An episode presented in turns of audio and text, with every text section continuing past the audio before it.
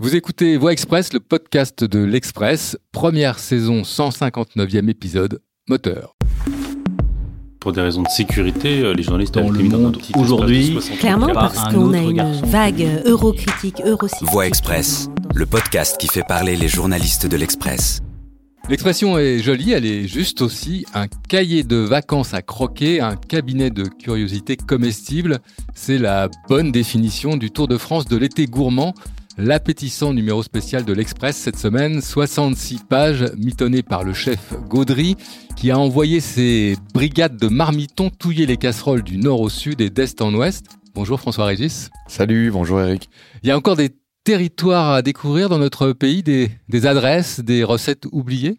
On a essayé en tout cas d'être le plus complet possible. L'idée c'était de faire un tour de France, donc euh, de d'avoir aucun angle mort sur des régions. Alors euh, on a juste laissé de côté euh, pour des raisons assez évidentes puisqu'on parle de notre été euh, dans les zones tempérées, on a laissé de côté les dom-toms.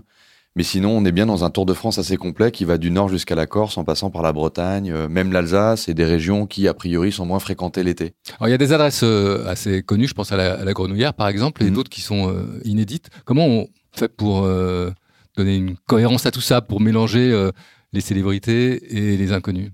Bah, c'est comme une bonne recette de cuisine, on mélange les ingrédients dans des justes proportions.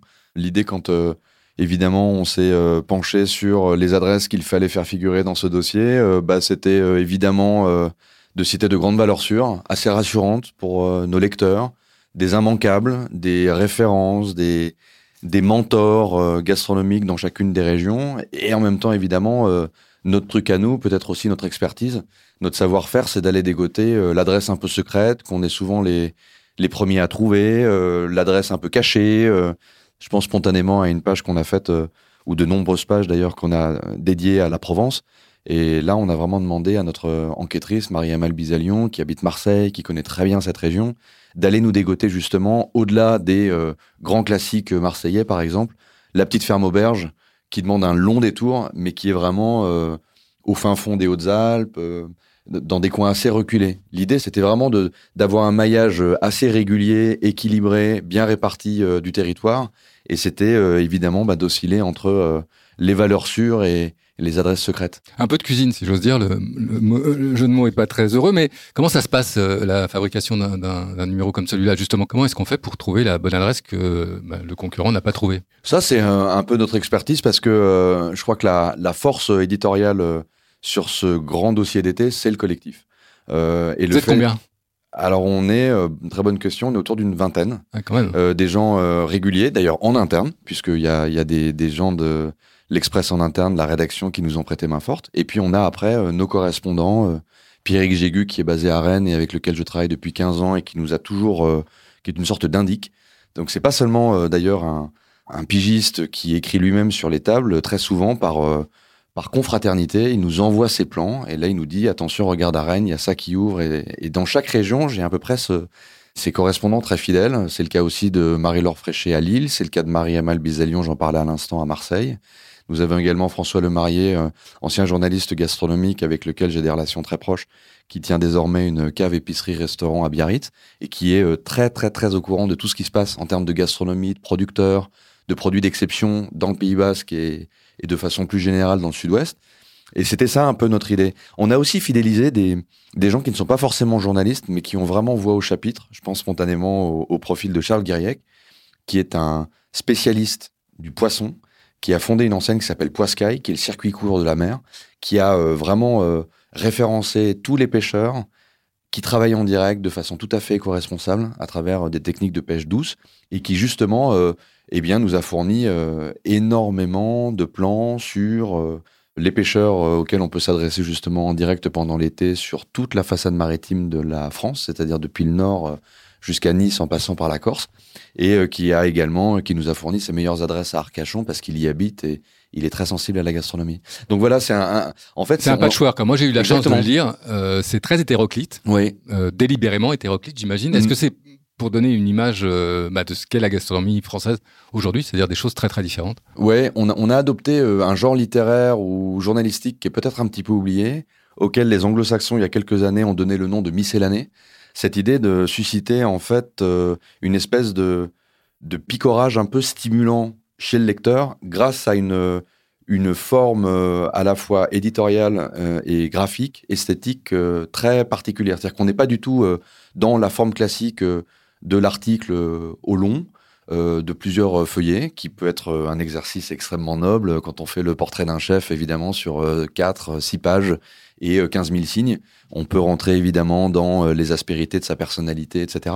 Là, l'idée, c'était plutôt d'être dans une espèce de pêle-mêle géant euh, qui suscite encore une fois une espèce de grignotage, de picorage, parce que on est dans une forme visuelle euh, extrêmement éclatée, avec euh, des entrées de lecture très différentes, des outils visuels spécifiques qui permettent de stimuler justement la lecture. Ce sont des cartes, c'est de l'infographie, c'est euh, des documents d'époque, ce sont des illustrations propres, puisqu'évidemment nous avons produit euh, énormément d'illustrations dans des styles d'ailleurs assez différents, euh, de l'aquarelle jusqu'au portrait au stylo. Donc on voulait vraiment une espèce de pêle-mêle euh, à la fois très transversale, très éclectique visuellement, pour susciter justement une espèce de gourmandise et d'appétit de la part du lecteur. C'est des tapas.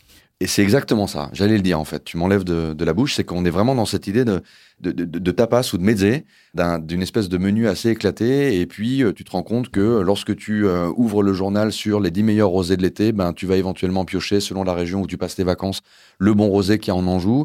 Et puis à la page d'après, euh, tu vas avoir euh, les deux possibilités pour faire euh, la ratatouille euh, euh, vraiment top dont on a euh, vérifié la recette euh, trois fois, tu vois. Et donc euh, ça invite à te mettre au fourneau, ça te stimule également l'esprit parce qu'on considère que la gastronomie c'est de la culture. Donc il y a aussi euh, beaucoup de petites anecdotes croustillantes. Il y a un mot euh, pour ça chez les journalistes anglo-saxons, c'est le fun fact, tu sais, le c'est-à-dire le, le gai savoir, le- le- l'anecdote un peu euh, que tu... Que as envie de raconter euh, le soir euh, à, la, à la veillée devant un, un bon verre de Bordeaux. Voilà. Comment vous travaillez? C'est quoi d'être un journaliste culinaire? Vous allez manger dans tous les restos, évidemment. Vous faites les recettes, par exemple? Bien sûr. Alors ça, c'est indispensable. C'est-à-dire que le jour où tu donnes euh, à ton lecteur une mauvaise recette, il va garder un très très mauvais souvenir, non seulement de ta signature, mais également, euh, j'ai la faiblesse de penser que ça nuit évidemment à la réputation du journal. Donc ça, nos recettes, elles sont infaillibles, vérifiées par nos soins. C'est d'ailleurs nous-mêmes très souvent, pour la plupart des recettes qui figurent dans ce dossier, euh, qui faisons justement, qui expérimentons ces recettes, qui les testons, qui les modifions Qui Ça, les mangeons et qui les mangeons aussi accessoirement. Mais ça, ça nous paraît euh, vraiment essentiel. En fait, le canevas de départ, c'était de faire un tour de France. Ensuite, on a fait un découpage. Évidemment, on a consacré un éclairage éditorial un peu plus important à des régions phares qui font également l'objet euh, de ce qu'on appelle des décrochages régionaux, c'est-à-dire d'une couverture Mm. spécifique. En l'occurrence, il y a le Pays Basque, la Corse, la Bretagne, euh, la Normandie, euh, autant de régions. Parce qui- que ce sont des régions de gastronomie ou parce que ce sont des. Ben justement, on a essayé de trouver euh, le bon mélange entre des régions à très bonne réputation culinaire et gastronomique, mais également des régions qui sont de forts bassins de tourisme pendant l'été. Donc c'est en fonction un peu de, cette, de cet équilibre qu'on a décidé de consacrer plus ou moins de pages à des régions. Il y a des régions qui font l'objet de deux pages, d'autres de trois, d'autres de six. Et de cette manière-là, une fois qu'on a bouclé notre Tour de France en, en faisant cette espèce de répartition justement de, de pagination par région, à l'intérieur de chaque région, on s'est dit quelles sont les recettes qui comptent, quelles sont les bonnes tables qui comptent, quelles sont les personnalités, les anecdotes, le patrimoine à, à déguster. Et euh, on a essayé euh, en tout de faire un équilibre éditorial entre les recettes, les bouteilles testées, les anecdotes euh, et les petits encadrés culturels, euh, les bonnes adresses, les producteurs évidemment. Alors pour tout ça, 66 pages, euh, ça peut être beaucoup, puis ça peut être très peu. Comment Ouais. vous avez choisi? C'est quoi les critères qui font que bah, le restaurant monte sur le podium ou pas, la recette Mhm. monte sur le podium ou pas? Je suis assez d'accord avec toi. On pouvait penser que faire un Tour de France en 66 pages au départ, je me suis dit. euh, Gageur. Ouais, et la première question que j'ai posée euh, à nos patrons, c'était euh, est-ce qu'on peut pas avoir éventuellement 15 pages en plus les Mais non, c'est ça, c'est difficile, c'est compliqué, etc. Donc forcément, il a fallu qu'on se, on se restreigne, d'autant que moi, j'ai été, euh, à titre plus personnel, euh, habitué euh, au confort de livres de 500 pages pour traiter une question. Donc c'est vrai que là, quand tu es à so- 66 pages, forcément, il faut être plus sélectif.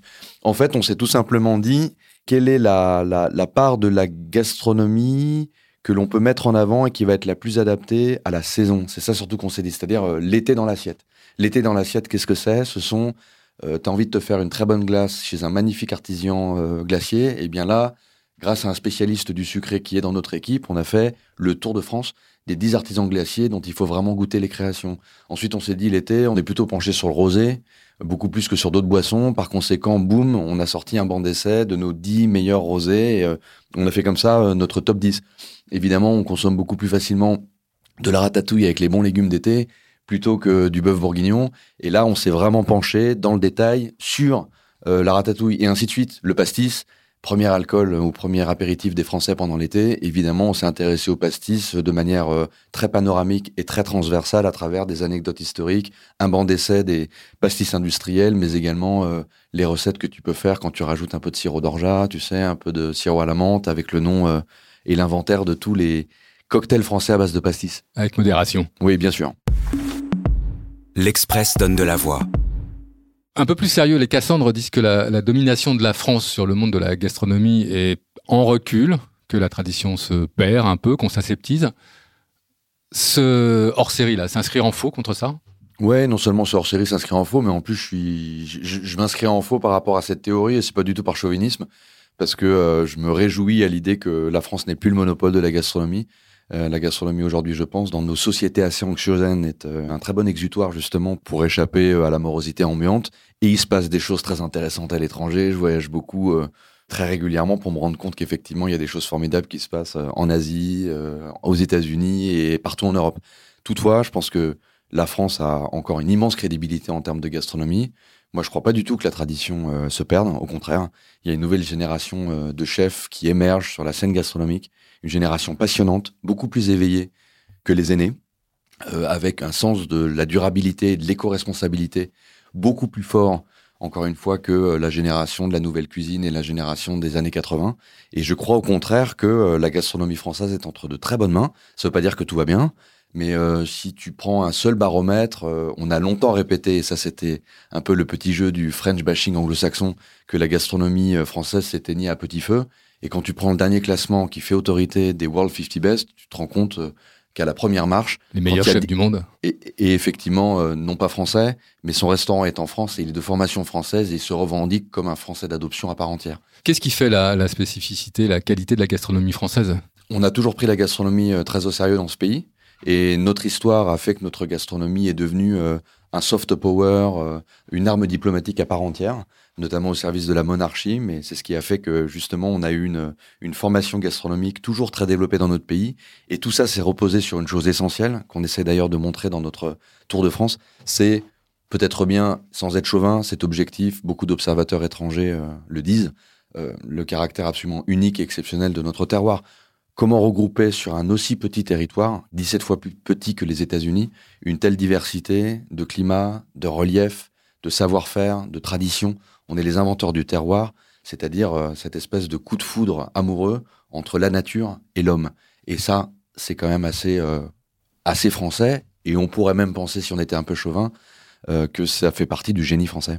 On a des, des régions qui sont plus gastronomes que d'autres. Si, tu prends euh, la gastronomie au sens du discours sur euh, ce que l'on mange ou comme cette espèce de, on va dire, de discipline un peu élitiste qui consiste à faire de la très très haute cuisine, oui évidemment, si tu prends comme référence par exemple les étoiles Michelin, je peux te dire qu'il y a plus de gastronomie à Paris et sur la Côte d'Azur qu'il y en a en Auvergne, par exemple.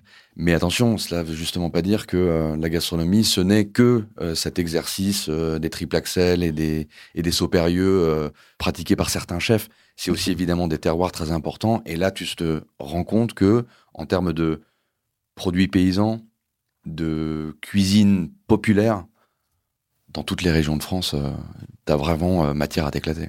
Tu es plutôt lyonnais, plutôt Côte d'Azur, plutôt parisien, plutôt ch'ti? Alors moi je suis né à Lyon, donc évidemment je porte toujours un regard euh, assez particulier sur ma, ma, ville de naissance, d'autant que c'est un formidable terrain de jeu euh, gastronomique, donc c'est vrai que je suis très attaché euh, à Lyon. La Côte d'Azur, je connais parce qu'il faut connaître et je suis très attaché à l'histoire gastronomique de la French Riviera, qui est pleine de très belles histoires, d'épopées, de... C'est par exemple sur la Côte d'Azur qu'est né un, un, géant comme Alain Ducasse, avec aujourd'hui euh, plus de 30 étoiles Michelin dans le monde entier. Paris est certainement le, la mégalopole qui compte le plus au monde, euh, mais euh, mon devoir est de regarder évidemment partout, et y compris dans les angles morts où on n'a pas trop l'habitude d'aller. Il y a un gros dossier sur la Corse euh, qu'on résume un peu trop souvent à ses fromages. C'est un, un, territoire de, de gastronomes et de bonne bouffe.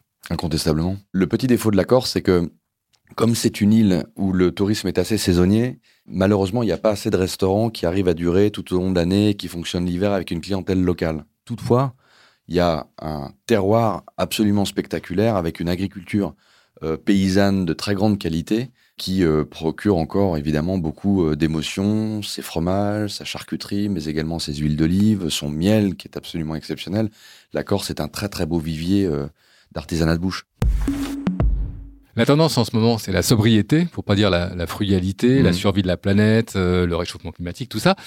Est-ce que c'est conciliable avec le plaisir du bien manger et du bien boire? Évidemment, bien sûr. Moi, je pense que manger, c'est absolument pas euh, se goinfrer euh, sans tenir compte euh, des, des impératifs qui nous occupent et des dangers qui pèsent sur notre planète. Évidemment, on peut, euh, je dirais même que manger, c'est presque voter en quelque sorte. On peut, euh, à travers euh, euh, l'acte de manger, euh, euh, transmettre des messages qu'on a à faire passer sur euh, l'avenir de notre planète.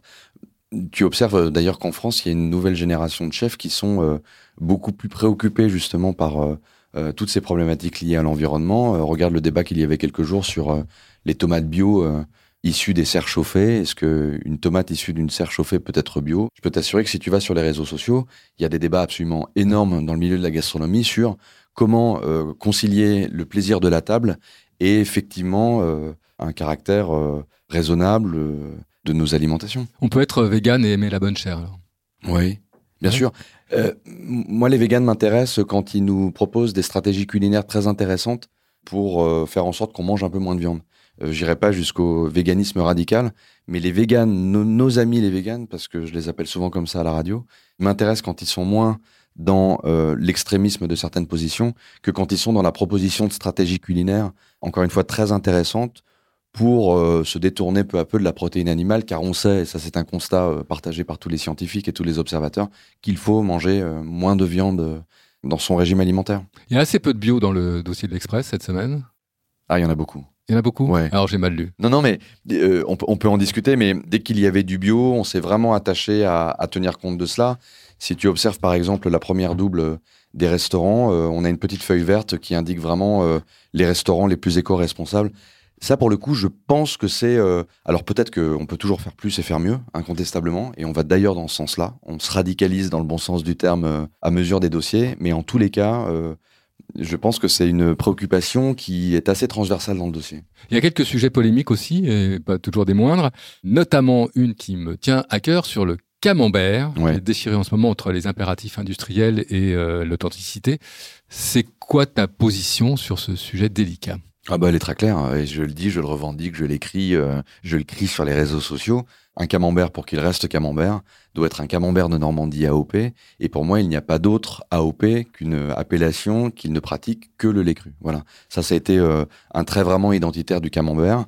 Euh, il y a d'ailleurs eu euh, historiquement une bataille qui a duré des années sur faut-il autoriser le lait pasteurisé ou le lait cru. Les producteurs fermiers ou les producteurs au lait cru AOP ont toujours tenu bon pour éviter justement euh, d'offrir en pâture ce camembert aux industriels, à commencer par Lactalis.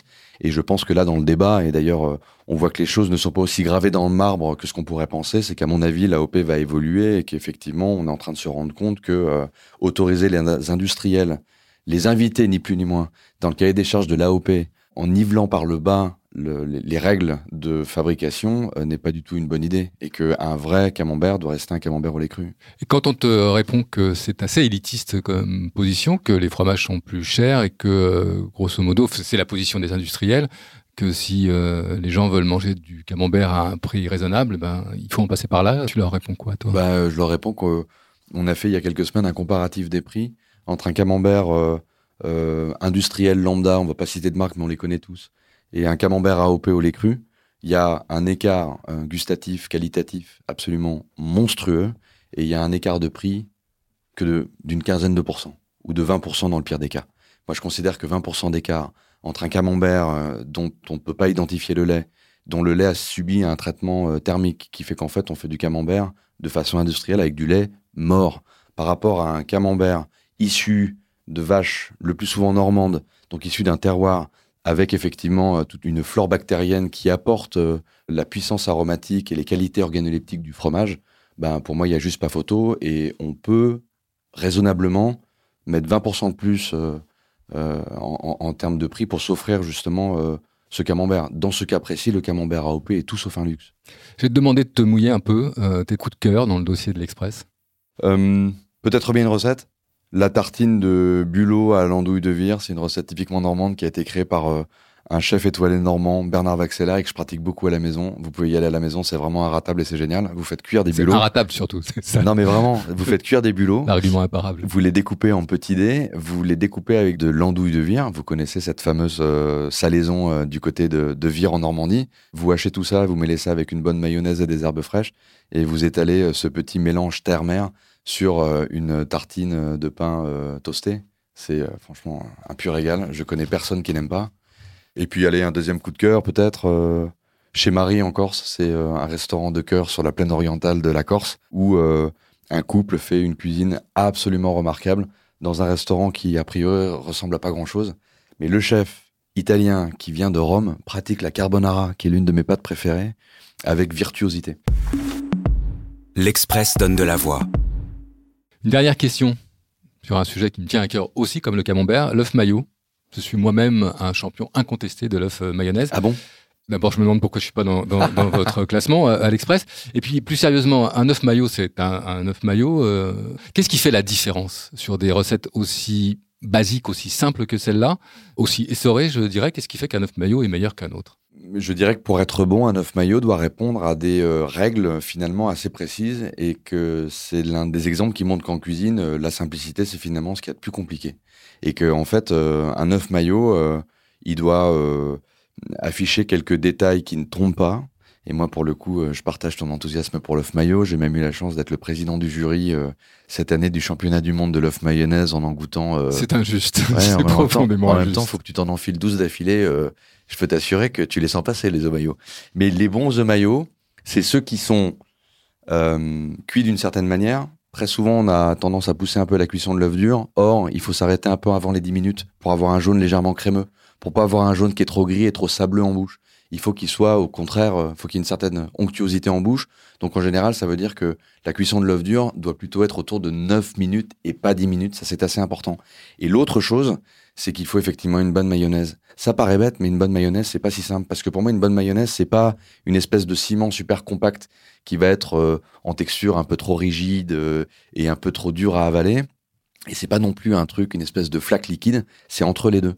Pour moi, une bonne mayonnaise qui accompagne un œuf maillot, c'est une mayonnaise qui est nappante, enveloppante. Et puis, dernier détail qui est aussi assez important, c'est encore mieux si un œuf maillot comporte une petite touche végétale. Ça permet de rafraîchir la bouche. Quand tu as un joli quartier de tomates parce que c'est la saison, eh bien, entre deux bouchées, deux maillots, tu peux te laver la bouche avec quelque chose d'un peu comme, frais. Des épinards Voilà, exactement. Ou des épinards ou une petite présentes. macédoine de légumes, euh, évidemment, euh, de saison et frais. 9 minutes, je retiens. Merci François Régis. Merci beaucoup, Eric. Vous quittez la voie express. Retrouvez dès demain d'autres enquêtes de l'Express sur ce podcast.